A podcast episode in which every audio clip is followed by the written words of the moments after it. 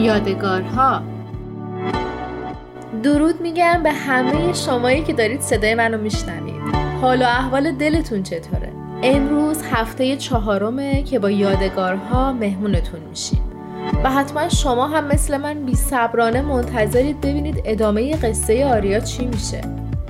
رسیده بودیم به جایی که وسط سفر تاریخی با خاله مهین و یلدا مامان دنبال آریا میاد و باید به خونه بره. اما فکرش هنوز اونجا بود.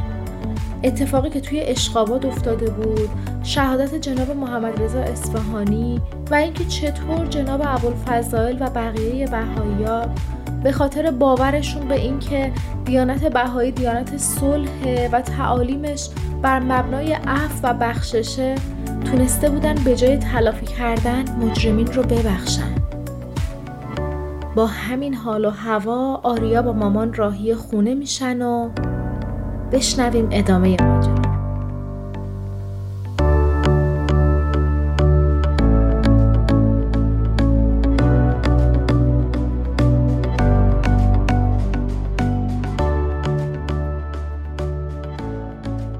بابا لیوان چای به دست کمی به طرف جلو خم شده بود و مشغول گوش دادن به اخبار بود. پوریا مکعب روبیکش رو با سرعت تمام میچرخوند و بوی خوب کوکو سبزی همه خونه رو پر کرده بود. مامان که پشت سر آریا وارد خونه می‌شد گفت الله و ابها ما اومدیم. شام تا پنج دقیقه دیگه حاضره. بابا با لبخند نگاهشون کرد و گفت الله و ابها چه عالی. پسر بابا چطوره؟ آریا که انگار هنوز غرق افکارش بود یکی خورد و گفت الله و ابها بابا خوبم ممنون و به سرعت به طرف اتاقش رفت. احساس عجیبی داشت. دقیقا نمی‌دونست چه حسیه ولی این احساس رو تا حالا تجربه نکرده بود. عصبانی بود از دست آدمایی که اینقدر بدجنس و نادون بودن که به خودشون اجازه داده بودن یک نفر رو بکشن.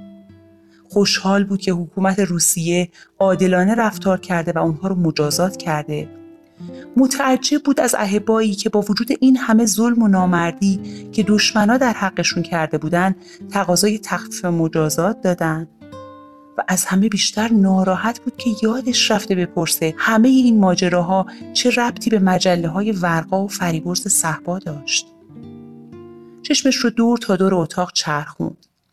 نظم و ترتیب خوب بود. به قول مامان اتاق مرتب به آدم آرامش میده.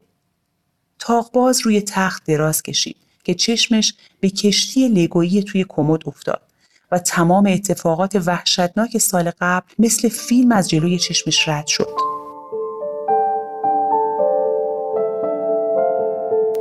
همون روز که یه بسته بزرگ لگو رو از مامان بزرگ و بابا بزرگ هدیه گرفته بود و با هیجان تمام دو ساعت اونها رو سرهم کرده بود. یه کشتی زیبا با دکلهای بلند و عرشه بزرگ یادش افتاد که با چه هیجانی اونو برد توی حال و به همه نشون داد. همه خوشحال بودن اما هیچ کس هیجان آریا رو نداشت. خوشحال و سربلند از ساختن کشتی بزرگ اون هم دست تنها و بدون کمک پوریا. و درست همین موقع بود که پوریا از کلاس زبان رسید. چشماش با دیدن کشتی برقی زد و پرسید این دیگه کجا بوده؟ آریا با افتخار توضیح داد که هدیه تولدش از طرف مامان بزرگ و بابا بزرگه. او بده ببینمش. آریا دوست نداشت کسی به کشتی که دو ساعت وقت صرف ساختنش کرده بود دست بزنه. اما دیگه دیر شده بود. پوریا دستش رو برای گرفتن کشتی جلو آورد و همزمان آریا دستش رو عقب کشید و درست همین موقع بود که دست پوریا به دکل بلند کشتی خورد و اون رو از جا کند. دکل روی زمین افتاد و تکه تکه شد. صدها تیکه کوچیک لگو روی سرامیک ها پخش شد. چیزی که توی دست آریا مونده بود دیگه هیچ شباهتی به کشتی نداشت. آریا هاج و واج به پوریا نگاه کرد و پوریا با چشمهای گرد شده دستاشو بالا برد و گفت تقصیر من نبود و اینجا بود که همه چیز از کنترل خارج شده بود صدای فریاد آریا و همزمان با اون انداختن باقی مونده کشتی از دستهاش همه رو دور تا دور اونها جمع کرده بود. حق نداشتی بهش دست بزنی خرابش کردی دو ساعت طول کشیده بود تا بسازمش. و همزمان دونه های درشت اشک بود که از چشماش میچکید. بدتر از همه واکنش پوریا بود. به جای عذرخواهی پوزخندی زد و گفت بابا چیه؟ طوری نشده که خودم نیم ساعته واسط میسازمش. و اون وقت عصبانیت آریا سر به فلک گذاشته نمی‌خوام بسازیش نمی‌خوام. خودم درستش کرده بودم. حق نداشتی بهش دست بزنی. اصلا دیگه نمیخوامش. و با گفتن این جمله به طرف اتاقش دویده و در رو محکم بسته بود و تا شب بیرون نیومده بود. صدای مامان و بابا و پوریا و حتی مامان بزرگ و بابا بزرگ رو میشنید که با جابجا کردن مبلها سعی می‌کردن لگوها رو بیرون بیارن. صدای بابا که برای پوریا توضیح می‌داد که نباید بدون هماهنگی دستش رو جلو می آورده. و صدای پوریا که می‌گفت فکر نمی‌کرده همچین اتفاقی بیفته و بابتش متاسفه. حتی وقتی مامان در اتاقش اومد و آروم در زد و گفت فکر می‌کنه که همه تیکه های لگو پیدا شده و لازم نیست نگران باشه باز هم عصبانی بود. اون شب شام رو توی اتاقش خورد و فقط برای خداحافظی با بابا بزرگ و مامان بزرگ و مسواک کردن دندوناش بیرون اومده بود.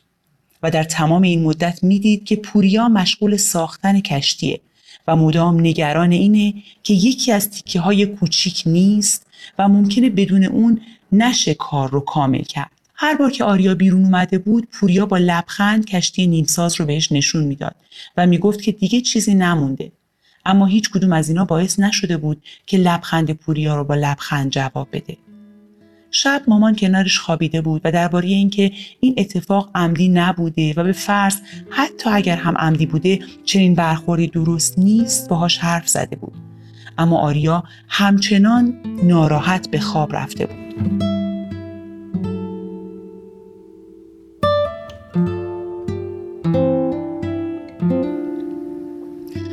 کشتی رو ساخته شده کامل همراه با یک نامه از طرف پوریا روی میز اتاقش پیدا کرده بود. نامه‌ای که بعد از عذرخواهی توضیح می‌داد به جای تیکه گم شده لگو فعلا از آدامس جویده شده استفاده کرده تا هم بتونه لگو رو در کنار هم نگه داره و هم در صورت لزوم بشه خرابش کرد و از نو ساختش. آریا از روی تخت بلند شد و به طرف کمد رفت. کشتی رو آروم از داخل کمد درآورد. آدامس هنوز سر جاش بود. یه جورایی خوشحال بود که اون تیکه کوچیک لگو همون موقع پیدا نشد و می‌تونست با دیدن آدامس جویده شدی پوریا که حالا مثل بقیه تیکه های لگو سفت شده بود یاد محبت برادرش بیفته. اما چیزی که فکر آریا رو الان مشغول کرده بود این نبود. چطور تونسته بودن اونا رو ببخشن؟ چطور امکان داشت با وجود ظلمی که بهشون شده بازم بتونن مهربون باشن؟ در حالی که آریا حتی با دیدن پشیمونی پوریا باز هم تا مدتها نتونسته بود این اتفاق رو فراموش کنه. پس چه چیزی فرق داشت؟ با خودش فکر کرد اگه کسی کوچکترین اذیتی به پوریا انجام بده اگه یک نفر فقط پوریا رو کتک بزنه آیا او می‌تونه تلافی نکنه؟ آیا می‌تونه ببخشه؟ آیا می‌تونه فراموش کنه؟ و از اون بالاتر آیا می‌تونه برای فرد خطاکار مثل یک دوست از خداوند طلب بخشش کنه؟ دوباره به کشتی نگاه کرد. کمی خجالت زده بود. جناب ابوالفضائل و بهاییان اشخابات قاتلها رو بخشیده بودند و حتی اونقدر مهربون بودند که براشون طلب بخشش کردند و اون سر یک کشتی لگویی با برادرش دعوا کرده. یه مرتبه چرخی زد و به طرف میز تحریر برگشت و یک راست سراغ کشوی بزرگتر رفت. کشویی که درست سمت راست میز تحریرش بود. کشوی یادگاری ها. آروم بازش کرد. ساعت مچی پدر بزرگ، دستبندی که یلدا با مهره های کوچیک براش درست کرده بود، کارت پستار غلام حسین و آلبوم کوچیک عکس ها رو کنار زد. حتی سنگ های رنگارنگی که با بابا پیدا کرده بودند هم توجهش رو جلب نکرد. زیر همه شلوغی ها یه چیز سیاه رنگ گوشه کشو برق می‌زد. با عجله دورش رو خالی کرد. خودش بود. تیکه گم شده ی لگو. آروم بیرونش آورد و در حالی که روی تختش دراز می‌کشید اون رو در مقابل نور لامپ گرفت. حالا دیگه این لگوی کوچیک خیلی ارزشمندتر از بقیه قطعه ها شده بود. اونقدر ارزشمند که توی کشوی مخصوص آریا بره. کشویی که هر چیزی که توش بود براش خاطره عشق یا یادگیری جدیدی رو تداعی می کرد کشوی یادگاری ها روش رو برگردوند به آدامس خشک شده نگاهی انداخت و یک بار حس کرد از اعماق قلبش عاشق پوریاست غذا حاضره. کی واسه آوردنش کمک می‌کنه؟ آریا یهو به خودش اومد. اومدم مامان. برش های کوکو سبزی توی بشخاب چشمک می‌زد. اما برخلاف همیشه آریا اصلا اشتها نداشت.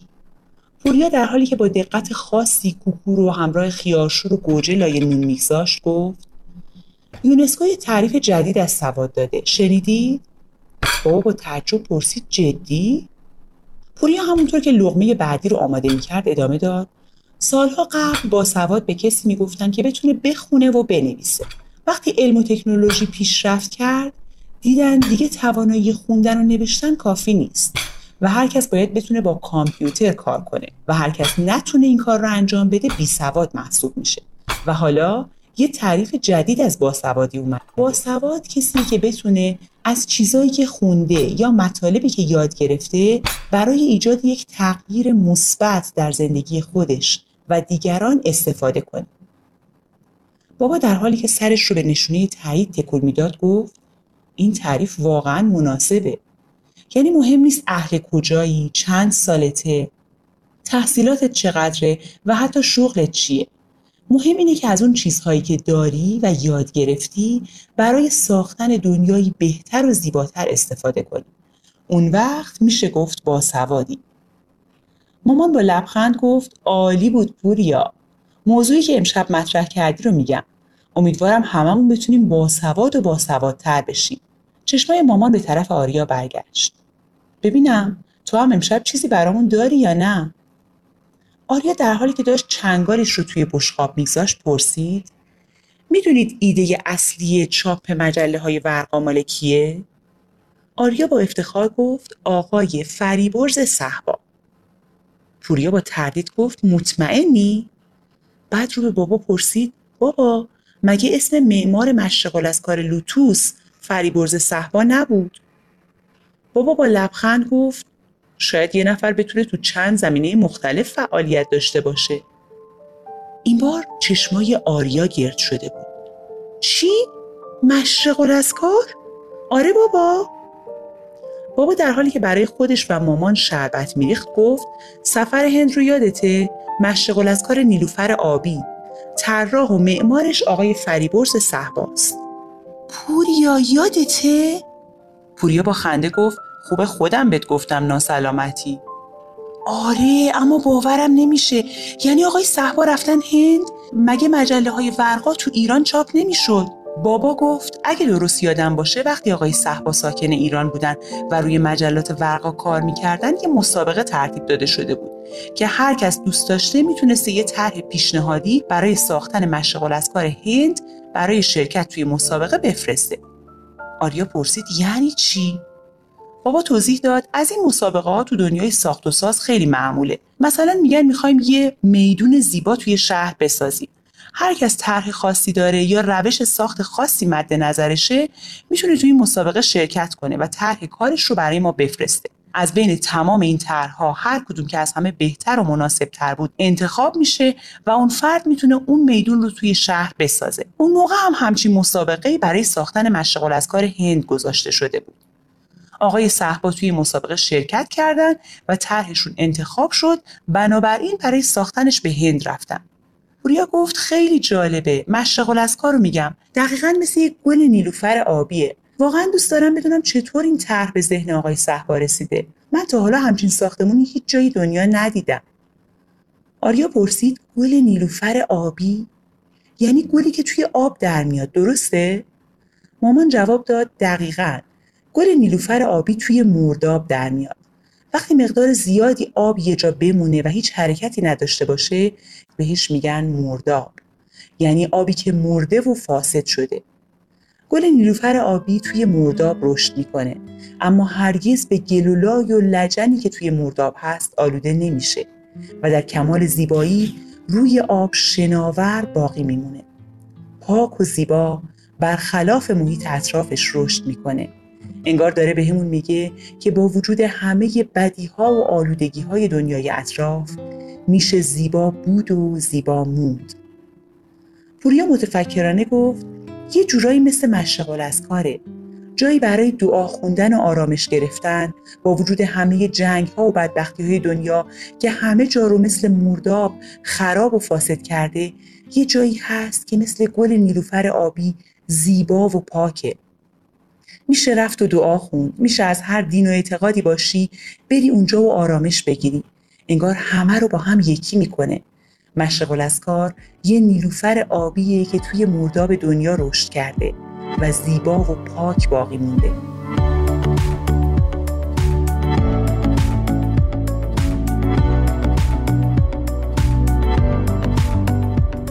ببینم شما تا حالا تصویری از مشرق الاسکار نیلوفر آبی توی هندوستان دیدید؟